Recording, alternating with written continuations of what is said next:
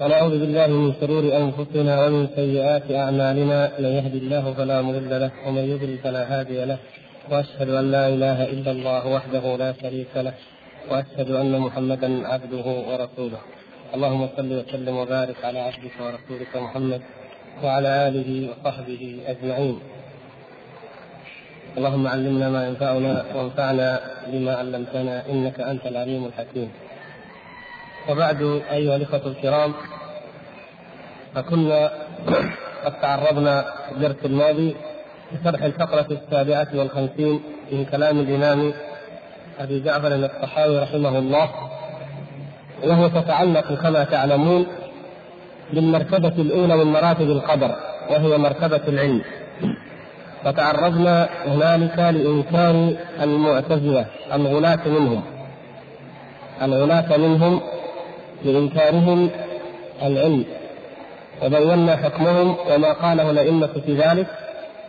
ثم انتقل الشارح رحمه الله تعالى إلى الحديث عن مسألة قلنا إنها كلامية ويمكن أن نوجدها في قليل من العبارة وهي مسألة هل العبد قادر على تغيير علم الله تبارك وتعالى كما يزعم أولئك المعتزلة وكيف نرد عليهم في ذلك. فضاق بنا الوقت عن إكمالها ونكملها الآن بإذن الله تعالى. فإن الله تعالى يعلم أن هذا مصطفى أو أنكر غلاة المعتزلة ما في شيء.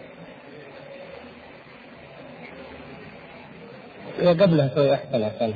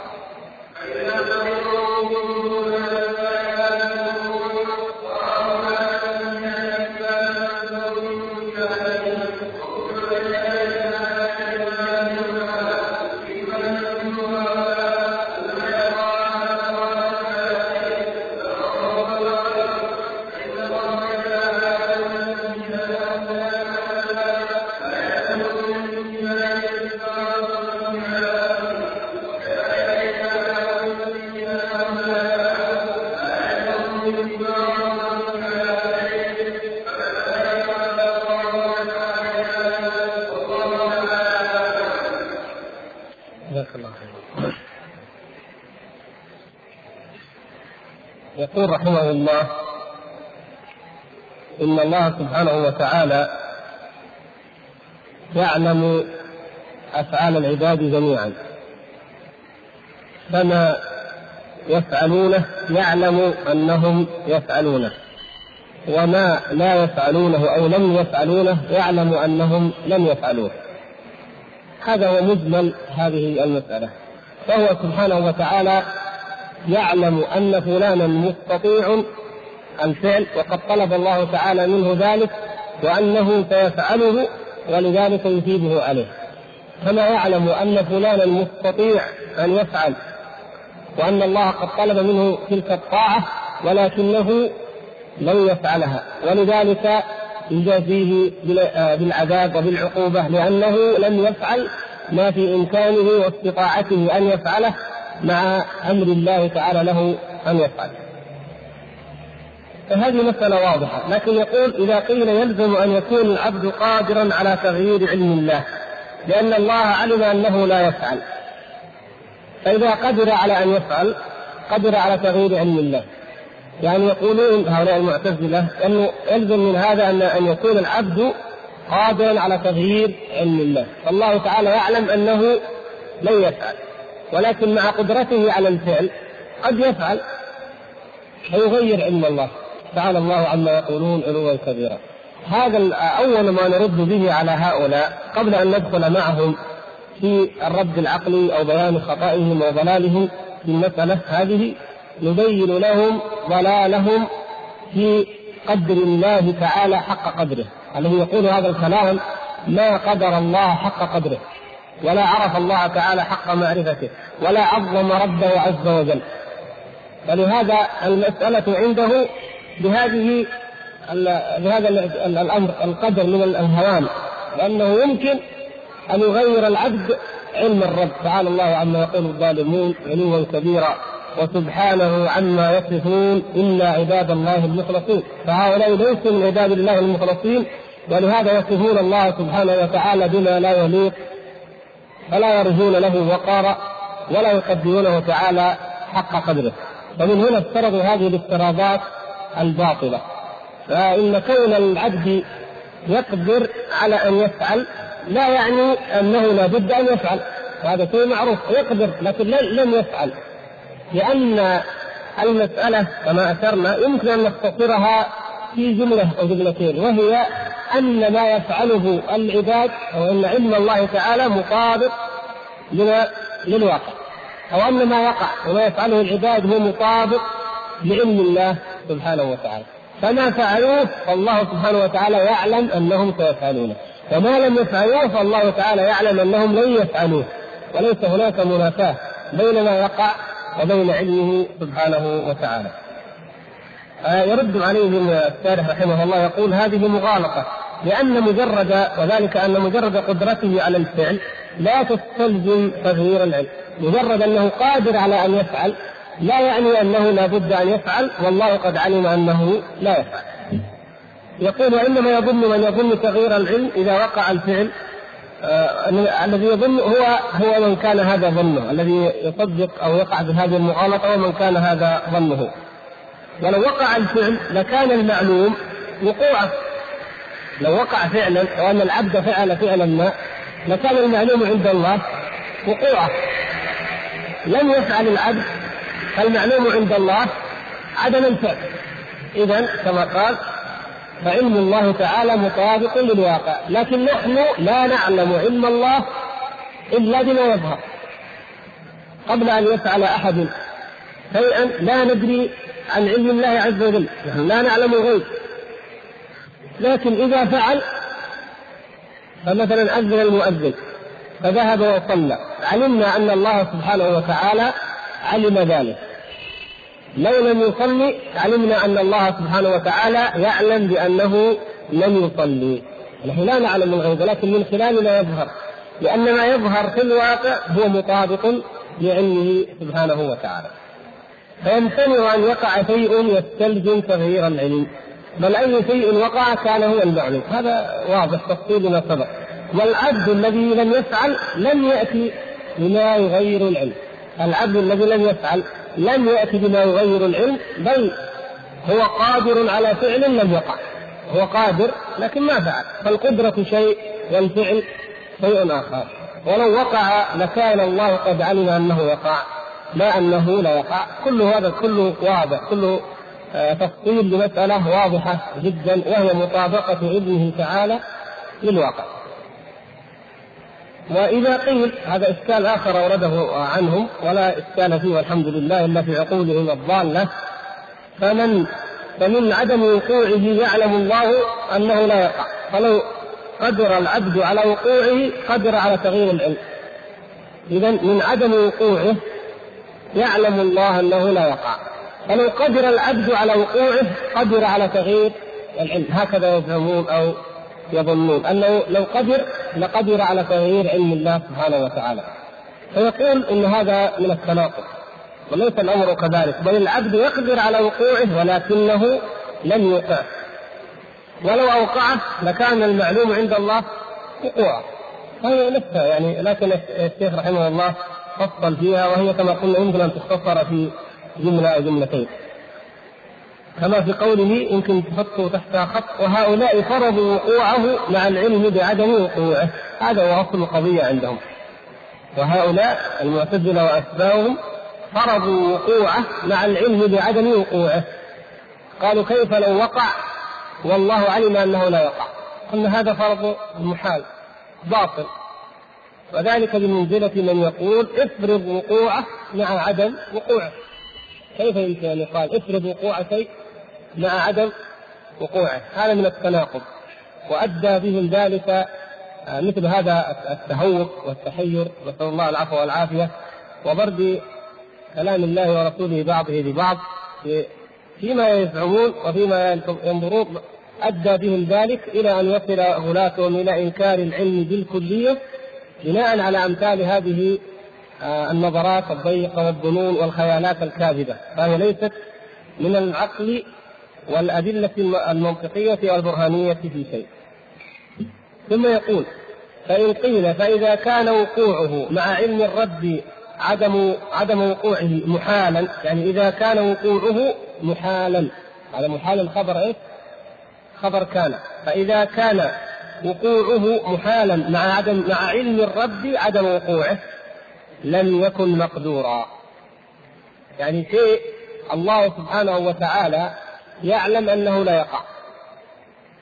فاذا محال أن يقع. يقول نعم صحيح. علم الله أنه لا يقع محال أن يقع. قالوا اذا ليس مقدورا للعبد أنه يفعل. يعني هم إما أن يقولوا يجعلون نثبت قدرة العبد فيلزمون باثباتنا لقدرة العبد أن نثبت أنه قادر على تغيير علم الله تبارك وتعالى عما يقولون. واما يقولون لا قالوا اذا ما دام إنه مستحيل ما دام إن الله سبحانه وتعالى علم عدم وقوعه فمستحيل أن يقع. اذا العبد عاجز ليس مقدورا له أن يفعل. فاذا كانكم اذا جبرية العبد لا يستطيع أن يفعل. الرد عليهم بإيجاز كما قال هنا رحمه الله لفظ المحال مجمل. ماذا تقصدون بمحال أو مستحيل ماذا تقصدون به؟ هل هو محال لأن ما كتب الله أنه لا يقع؟ فلن يقع؟ هذا حق. وهذا لا ينافي القدرة. أو محال أو غير مقدور؟ محال لماذا؟ لأن العبد لا يفعل. نقول لا العبد لا, لا يستطيع. العبد يستطيع. إذا القضية ترجع إلى إيه؟ باختصار أنه لا ملازمة بين قدرة العبد وعلم الرب لاحظتم كيف؟ ما في تلازم بين قدرة العبد وبين علم الرب سبحانه وتعالى فإن الله سبحانه وتعالى يعلم أن العبد لن يفعل كذا مع إعطائه القدرة على أن يفعل ويعلم أنه يفعله مع إعطائه القدرة على غير ذلك. فالقدرة موجودة عند العبد في الحالين. فلا تلازم بين علمه بين قدرة العبد وبين علمه سبحانه وتعالى. فيقول ليس محالا لعدم استطاعته له ولا لعجزه عنه ولا لامتناعه في نفسه بل هو مقدور مستطاع. إنسان علم الله تعالى منه أنه لم يصلي أو لم يزني مثلا يعني سواء طاعة أو معصية. فالعبد في ذاته قادر على هذا الفعل. والفعل في ذاته غير مستحيل. ممكن أن يفعله. إذا مقدور مستطاع. لكن إذا وقع كان الله سبحانه وتعالى عالما بأنه سيقع إن لم يقع كان الله تعالى عالما بأنه لا يقع. فالقدرة موجودة سواء فعل العبد أو لم يفعل. فإن فعل ففي علم الله أنه يفعل. إن لم يفعل ففي علم الله أنه لم يفعل. يعني ما العلم مطابق للواقع. أما القدرة فموجودة في الحالين. القدرة موجودة في الحالين.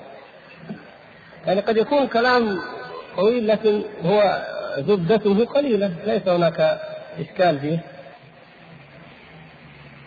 فإذا فرض وقوعه مع مع انتفاء لازم الوقوع صار محالا من جهة إثبات الملزوم بدون لازمه وكل الأشياء بهذا الاعتبار هي محال مما يلزم هؤلاء أن لا يبقى أحد قادرا على شيء لا الرب ولا الخلق فإن الرب إذا علم من نفسه أنه سيفعل كذا لا يلزم من علمه ذلك انتفاء قدرته على تركه. نقول يعني نقلة أخرى نقول هذا الكلام أيضا في حق الله سبحانه وتعالى. فالله تعالى له صفتان. العلم والقدرة.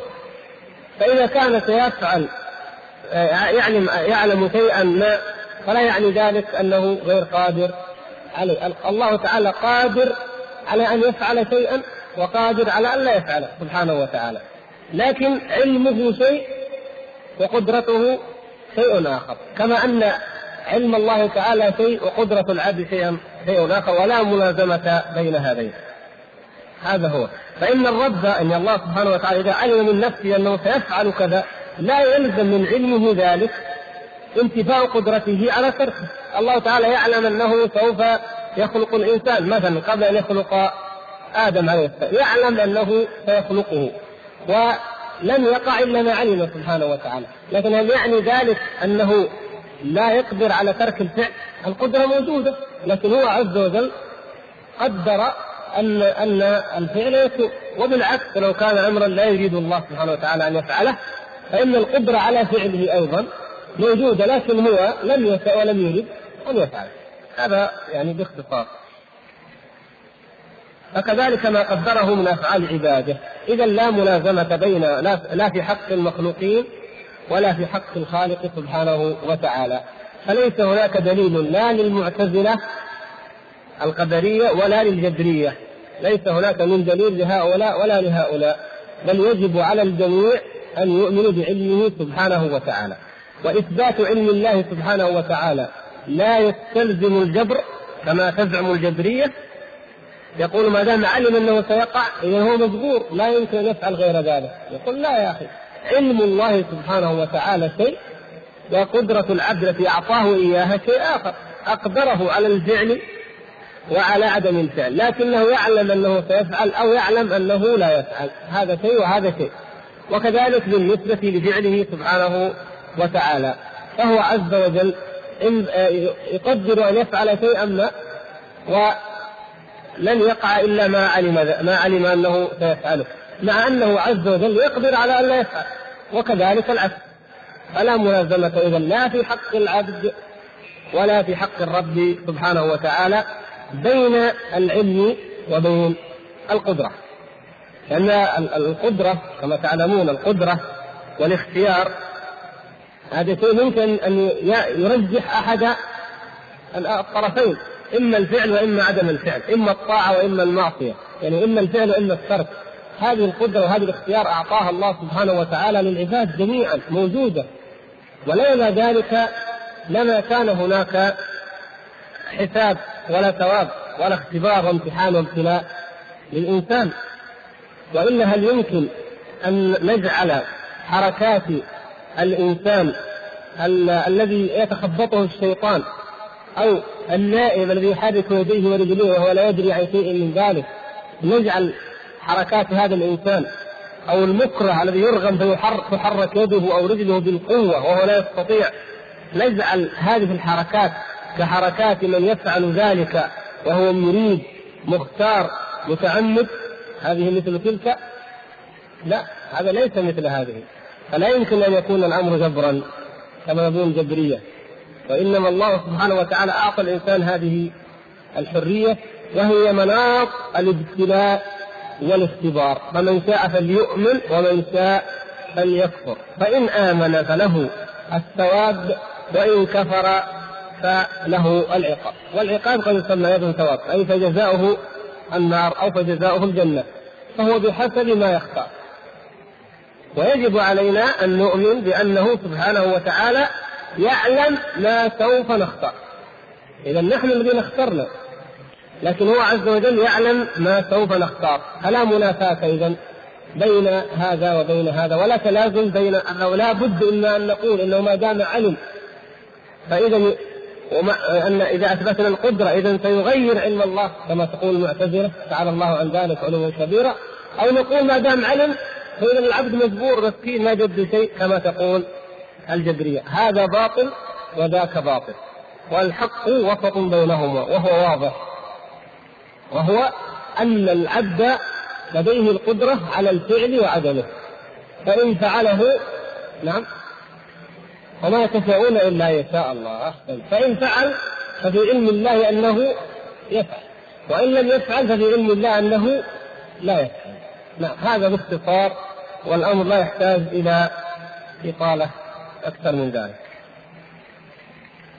تفضل اقرا تفضل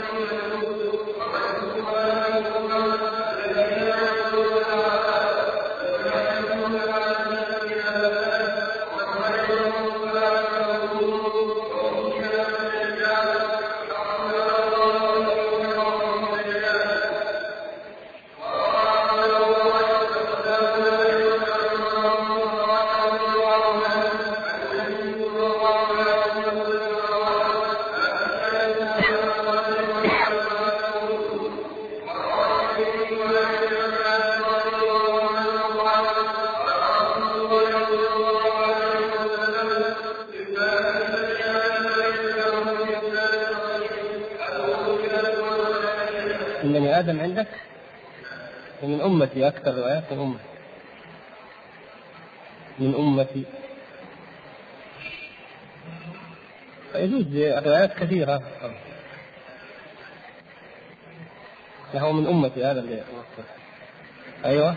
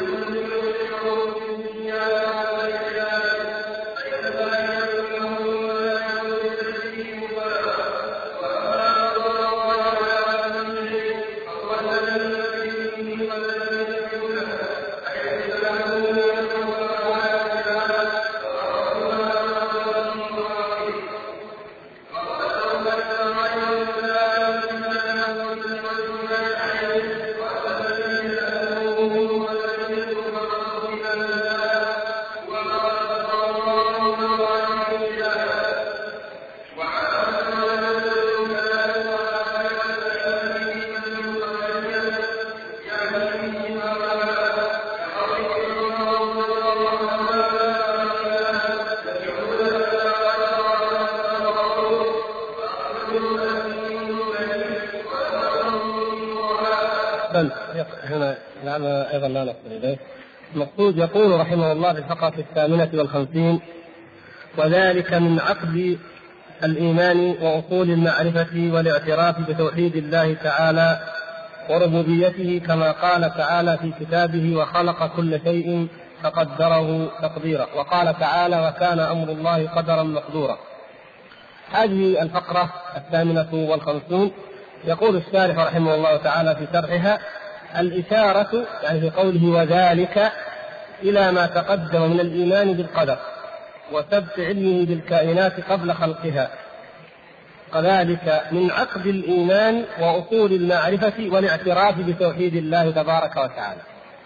إذا هو ركن من أركان الإيمان الإيمان بالقدر الإيمان بالعلم وبما بعده من المراتب هذا من أركان الإيمان فهو من جملة ما يعد من أصول الدين من عقد الإيمان ومن أصول المعرفة والاعتراف بتوحيد الله سبحانه وتعالى. فمن كذب بذلك لم يكن مؤمنا ولا موحدا ولا مقرا. يقول قال صلى الله عليه وسلم في جواب السائل عن الإيمان من الذي سأل النبي صلى الله عليه وسلم عن الإيمان؟ في هذا الحديث جبريل جبريل عليه السلام أن تؤمن بالله وملائكته وكتبه ورسله واليوم الآخر وتؤمن بالقدر خيره وشره. وقال صلى الله عليه وسلم في آخر الحديث يا عمر أتدري من السائل؟ قال الله ورسوله أعلم. قال فإنه جبرائيل أتاكم يعلمكم دينكم. هذا الحديث وهو من أعظم الأحاديث في الإسلام التي عليها مدار الدين كله. حديث جبريل عليه السلام له من الأهمية والمنزلة في دين الإسلام الشيء العظيم. انظروا إلى بعض جوانب نعلم بها أهمية هذا الحديث وضرورة أن نحفظه وأن نعرفه وأن نحفظه لأهلنا وأبنائنا ونعلمه للناس. أولا أن هذا الحديث اشتمل على مراتب الدين الثلاث جميعها وكل مرتبة منها مذكور مبين فيها أركانها جميعا ما هي مراتب الدين الثلاث؟ الإسلام والإيمان والإحسان هذه مراتب الدين الثلاث ولذلك قال في آخره هذا جبريل أو جبريل أتاكم يعلمكم إيش؟ دينكم دينكم. إذا كلمة الدين هذه تشمل الإسلام والإيمان والإحسان. فديننا دين الإسلام هذا الذي أنزله الله تبارك وتعالى هو هذه المراتب الثلاث. وهذا الحديث يشملها جميعا بخلاف غيره من الأحاديث. فإنك قد لا تجد حديثا كملها بهذا بهذا الترتيب وإنما قد تجد أحاديث فيها نوع من التداخل تذكر بعض من أركان الإيمان مع بعض من أركان الإسلام. والفقرة الثانية توضح ذلك وهي أن هذا الحديث من آخر الأحاديث التي رويت عن النبي صلى الله عليه وسلم. يعني كان في آخر عمر النبي صلى الله عليه وسلم فهو قبل وفاته بنحو ثمانين ليلة كما ورد في بعض الروايات. إذا تأخره في آخر عمر النبي صلى الله عليه وسلم بعد عودته من حجة الوداع وقبيل وفاته لمدة يسيرة صلى الله عليه وسلم يجعله شاملا لأن هناك أحاديث وردت فيها أركان الإيمان أو أركان الإسلام وليست فيها الخمسة الأركان للإسلام أو ليست فيها الأركان الستة للإيمان. فلأحد سببين إما لأنها لم تكن قد أنزلت. مثلا كالحج مثلا فإن فرضه جاء متأخرا. فنجد آيات وأحاديث تذكر فيها الصلاة والصيام فقط ولا ذكر فيها للحج. وإما لأن المقام لم يكن مقام بيان مراتب الدين جميعا بل كان بيان بعض منها. فمثل حديث وفد عبد القيس لما جاءوا وقالوا يا رسول الله صلى يا رسول الله صلى الله عليه وسلم إن بيننا وبينك آه هذا الحي من مضر من كفار مضر وإنا لا نستطيع أن نأتيك إلا بالشهر الحرام فأخبرنا عن الإيمان. أو قال بما تأمرنا؟ قال بما تأمرنا وبما تنهانا. قال آمركم بالإيمان بالله. أتدرون ما الإيمان بالله؟ قال أن تشهدوا أن لا إله إلا الله وتقيموا الصلاة وتؤتوا الزكاة وتدفعوا أو تؤتوا الخمس من المغنم. ونحو له روايات كثيرة صحيحة. ننظر في هذا الحديث أن الإيمان فسر النبي صلى الله عليه وسلم الإيمان ببعض من أركان الإسلام. وأيضا بواجبات أخرى ليست مما ذكر في حديث جبريل. لا من أركان الإيمان ولا من أركان الإسلام. إذا سبب الحديث أوله يبين لكم أن الحديث متقدم لأنه لما قالوا إن بيننا وبينك هذا الحي من كفار مضر إذا هذا في وقت لم يكن الإسلام فيه قد عم جزيرة العرب. لكن في آخر حياة النبي صلى الله عليه وسلم كانت مضر قد دخلت في الإسلام ودانت جزيرة العرب جميعا في الإسلام. فإذا ما جاء بعد ذلك هو أوفى. وأشمل مثلا في حديث الشعب الإيمان بضع وستون أو بضع وسبعون شعبة. هنا ذكر النبي صلى الله عليه وسلم الإيمان وبين شعبه لكنه لم يذكر أو لم يفصل هذا الحديث لم يأتي فيه تفصيل مراتب الدين الثلاث. ومن هنا نرى أن كل هذه الأحاديث لها فضلها ولها قيمتها وهي بمجموعها تبين لنا حقيقة الإيمان ومعناه. لكن حديث جبريل عليه السلام هو أعظمها وأبينها وأكثرها تفصيلا. لما سبق ولسبب آخر أيضا يبين أهميته وهو أن جبريل عليه السلام أتى بنفسه إلى النبي صلى الله عليه وسلم وجلس بين يديه جلسة المتعلم أمام المعلم. هذا دليل على أن الأمر مهم. لأن كما ترون لو أن إنسانا علم إنسانا وفهمه كل شيء ثم في الأخير عرف أنه قد عرف علم كل شيء وانتهى ولكن يريد أن يراجع معه يراجع معه. أو يعني يستوعب كل ما قد قيل وليسمع الآخرون الذين يريدون أن يتعلموا ذلك أو كان أو يجب أن يعلموا مثل ما علم هذا. فالمعلم يسأل هذا التلميذ أو المبلغ ليجمل ما قد علم جميعا ويفصله جميعا وليسمع الآخرون الذين يجب عليهم أن يعلموا مثل ذلك. هذا في آخر شيء.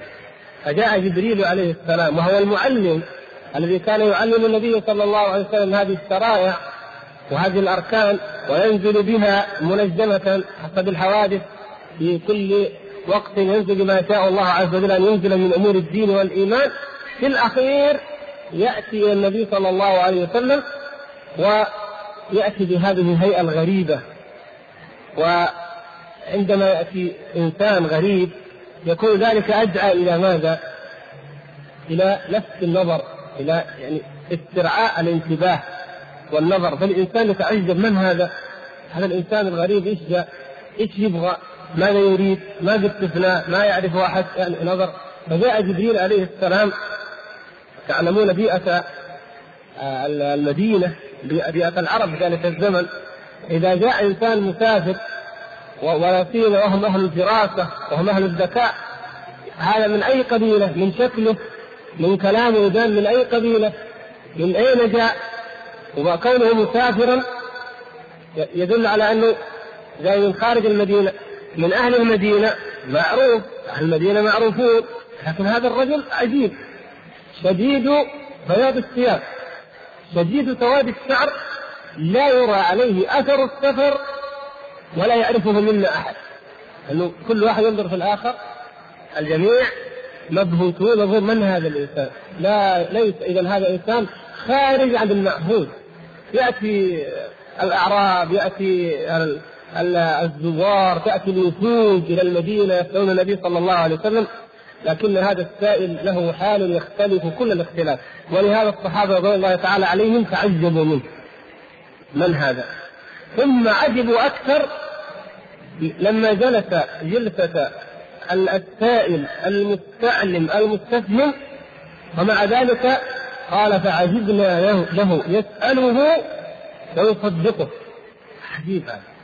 إذا جاء وفد إلى النبي صلى الله عليه وسلم يسأله نعم يعلم لكن هذا يسأله ثم يقول صدق. صدق. هذا عجيب. فعجبنا له يسأله ويصدقه. إذا هذا ليس مقام المستعلم وإنما مقام المعلم الذي يراجع مع من كان قد علمه ويريد أن يعلم الآخرين. والنبي صلى الله عليه وسلم بين المراد وهو أنه أتاكم يعلمكم دينكم يريد أن يعلمكم. ولهذا حفظوا ذلك الموقف. الصحابة رضي الله تعالى عنهم كما رواه عبد الله بن عمر عن أبيه عمر رضي الله تعالى عنه. ومن العجب أن يكون أو من المناسب أن يكون سبب ورود حديث جبريل هو هو إنكار القدر. إنكار القدر. العبارة التي جاءت في آخر الكلام جاء نفر من أهل العراق من التابعين إلى عبد الله بن عمر رضي الله تعالى عنه فأخبروه أنه ظهر عندنا قوم. روايات كثيرة كما رواها آه بهذا اللفظ أصلا هو في صحيح مسلم لكن في صحيح البخاري رواه الإمام البخاري عن أبي هريرة بألفاظ أخرى وليس فيها ذكر السبب. ورواية الإمام مسلم في حديث جبريل أوفى وأشمل منها من رواية البخاري رضي الله تعالى عنهما. لكن رواه غيرهما. كابن مندة من عدة طرق في كتاب الإيمان. وكما رواه أيضا الأجر في الشريعة. وغيرهم ممن رووا بالعقيدة العقيدة بالسند رووه بالسند إلى ابن عمر رضي الله تعالى عنهما. فيقولون إنه قد ظهر عندنا بالعراق قوم يزعمون أن لا قدر. يزعمون أن لا قدر ينكرون القدر. وأن الأمر أنف يعني مستأنف فليس هناك أمر سابق وإنما الأمر أنف مستأنف. جديد كل ما يقع جديد فإذا وقع قدره الله أو علمه الله. حسب نعلم كما سنعلم من التفصيل فيما بعد.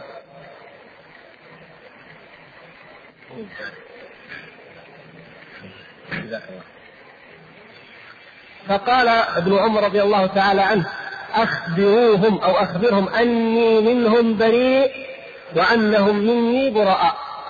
ثم ذكر هذا الحديث. قال حدثني أبي ثم ذكر حديث أبيه عمر رضي الله تعالى عنه عن النبي صلى الله عليه وسلم وهو حديث جبريل. فكان إذا التكذيب بالقدر هو السبب في ورود هذا الحديث الشريف ورواية هذا الصحابي الجليل رضي الله تعالى عنه له. وهو الركن الذي الركن الذي أول ما أنكره الناس. لم ينكر الناس من هذه الأمة لم ينكروا الإيمان بالله ولا بكتبه ولا برسله ولا باليوم الآخر. في أي ماذا أكثر ما أول ما أنكروا؟ القدر. ومع ذلك فإن إنكارهم للقدر يجعلهم في صفوف الكفار. أي من أنكر العلم. والله سبحانه وتعالى قد أقام على العلم من الأدلة على علمه سبحانه وتعالى ما ما يعرفه الناس في الجاهلية وفي الإسلام. ونحن نذكر بهذه المناسبة شيئا مما يذكر الآن ويكرر دائما في علم النفس وما أشبهه مما يدل على علم الله سبحانه وتعالى بالأشياء قبل وقوعها ولكن الذين لا يؤمنون بالله عز وجل لا يعلمون لذلك تفسيرا. وهو مسألة الرؤى المنامية. كيف ترى أمرا من الأمور في المنام؟ طبعا هذا يراه المؤمن والكافر كما تعلم. أي إنسان ممكن يرى هذا وغالبا كل إنسان قد رأى ولو مرة في حياته أنه سيكون كذا وكذا وكذا. والذي يحدث أن يقع ذلك كما رأى. فهم يعجبون ويعجزون عن تفسير هذه الظاهرة. ولا يستطيع أحد أن ينكرها لأنها متواترة. وربما لا يخلو إنسان إلا وقد وقعت له مؤمنا كان أو كافرا. فكيف تفسر هذا؟ حتى في القرآن نحن نعلم رؤى للكفار ورؤى للمؤمنين. مثل ماذا رؤية رؤى الكفار؟ مثلا نعم. ورؤية المؤمنين رؤيا أيوه نفس السورة سورته فهذا رأى وهذا الملك رأى ويوسف عليه السلام رأى. وتحقق هذا وتحقق هذا. وكثير طبعا رؤى الأنبياء عموما حق وهي من الوحي. النبي صلى الله عليه وسلم والصحابة. لكن هذا ليس خاصا بهؤلاء. أي إنسان ولو كان كافرا يرى يصبح في الصباح فزعا خائفا يقول رأيت البارحة كأنه وقع علي مصيبة أو حادث أو كذا. ويقع له في ذلك اليوم أو بعده نفس ما رأى في المنام. على أي شيء يدل هذا؟ يدل على أن الأمور مكتوبة منتهية وأن الله سبحانه وتعالى أطلعه لحكمة ما. تختلف الحكم تختلف لله حكمة. يثبت بها المؤمن ويروع بها الكافر وإلى أمثال ذلك. وقد تكون فيها أيضا مجال لهدايته إذا أراد الله له الهداية لحكم عظيمة يطلعه الله على شيء قد قد كتبه موجود لكن لم يقع. يعني هذا من من غير يعني تشبيه من جميع الوجوه لكن للتقريب يعني كأنك رأيت نموذج من ما يسمونه مسرحية. ما وقعت لكن أنت رأيت النموذج أو الظروف قبل أن تقع. فإذا وقعت تتذكر أن هذا هو الذي قد رأيت ما في جديد. إذا لولا أن هناك شيء معد سابقا ما تطابق عندك هذا الذي وقع مع ما قد رأيت من قبل؟ اذا الله اذا عندما الإنسان يرى هذا مثل هذه الرؤيا انسان يقول لك كثير طبعا تسمعون هذا. يرى أنه يقع له كذا وكذا وبعينه. انسان غايب عنك من سنين ولا كنت تخطر على بالك انك تراه واذا في المنام تقابله. سبحان الله إيش يجيبه؟ اليوم الثاني زادت في العمل انه داخل عليك. سبحان الله. والله يا أخي عجيب كيف حصل هذا الشيء؟ وأمثال ذلك مثلا من الأمور. هنا هنا نعرف أن هذا أيضا ما يدل على إيش؟ على علم الله سبحانه وتعالى. وأنه قد يطلع العبد على أشياء مما سبق من العلم ليزداد المؤمن إيمانا ولتقوم الحجة على الكافر. ولا يفقه ذلك إلا العالمون ولا يقر به إلا المؤمنون بالله سبحانه وتعالى وبعلمه السابق. فكل ما سيكون فهو عند الله معلوم سبحانه وتعالى ومكتوب في اللوح المحفوظ. فإن شاء أن يطلع أن يطلع العباد على شيء منه اطلعه وإن لم يشاء لم يطلعهم ولكنه منتهي جفت الأقلام وطويت الصحف. خلاص أمر قضي كله. وهذا من الأدلة على هذه المسألة. الذين كانوا في أول الأمر وأنكروا ذلك وهو مبحثنا هنا الذين أنكروا علمه سبحانه وتعالى وظنوا أن الأمر انف جديد مستأنف يستقبلونه وليس فيما قد سبق في علم الله عز وجل أنهم يفعلونه يعتبرون كما أسلفنا من قبل كفارا الذين ينكرون العلم فهم كفار لأنهم كفروا وكذبوا بهذا الركن من أركان الإيمان كما جاءت بهذا الحديث الجليل العظيم حديث جبريل عليه السلام. وقوله والإقرار بتوحيد الله وربوبيته أي لا يتم التوحيد والإقرار بالربوبية إلا بالإيمان بصفاته تعالى. فإن من زعم خالقا غير الله فقد أشرك. فكيف بمن يزعم أن كل أحد يخلق فعله؟ علاقة ذلك بالإيمان واضح ركن من أركان الإيمان العلاقة واضح كيف يكون ما هي علاقته بالربوبية من جهة أنه يتعلق بالمرتبة الرابعة من مراتب القدر وهي إيش؟ الخلق والخلق من صفات أو من خصائص الربوبية. نعم. فإذا كان الإنسان يؤمن بأن الله تعالى ربه إذا هو الرب هو الخالق. من أخص صفات الرب أنه الخالق الرازق المحيي المميت المدبر. فإذا الذي لا يؤمن بأنه سبحانه وتعالى خالق أفعال العباد لم يؤمن بربوبية الله سبحانه وتعالى. بل جعل هنالك خالقين جعل خالقين. خالق لكل ما عدا أفعال العباد أو للخلق إلا هي وهو الله سبحانه وتعالى وخالق لأفعال العباد وهو العبد. ومن هنا كما يقول سميت القدرية مجوس هذه الأمة. القدرية سموا مجوس هذه الأمة. فإن من زعم خالقا غير الله فقد أشرك. فكيف بمن يزعم أن كل أحد يخلق فعله. يعني لو أن أحدا قال كل ما في هذا الوجود الله خالقه إلا الشيء الفلاني فلان خلقه. هذا يكون مشرك. فكيف بمن يجعل كل أفعال العباد مخلوقة للعباد؟ وما عداها مخلوق للرب. إذا هذه هي المجوسية. هناك إله للنور وهناك إله للظلام كما سبق. وهنا نأتي إلى مسألة مهمة وهي مسألة وصف أو إطلاق آه، لقب المجوس على القدرية. من أين جاء؟ كما وضحنا هنا وهل يصح أن يطلق على القدرية؟ وإذا أطلق على الروافض مثلا أنهم مجوس فمن أي باب ولماذا يطلق على الرافضة أنهم مجوس؟ هل هذا يصح أو لا يصح؟ نجد أن السلف الصالح رضوان الله تعالى عليهم قد سبقونا إلى هذا. ونقول السلف لأنه لم يصح في ذلك حديث مرفوع عن النبي صلى الله عليه وسلم. وإن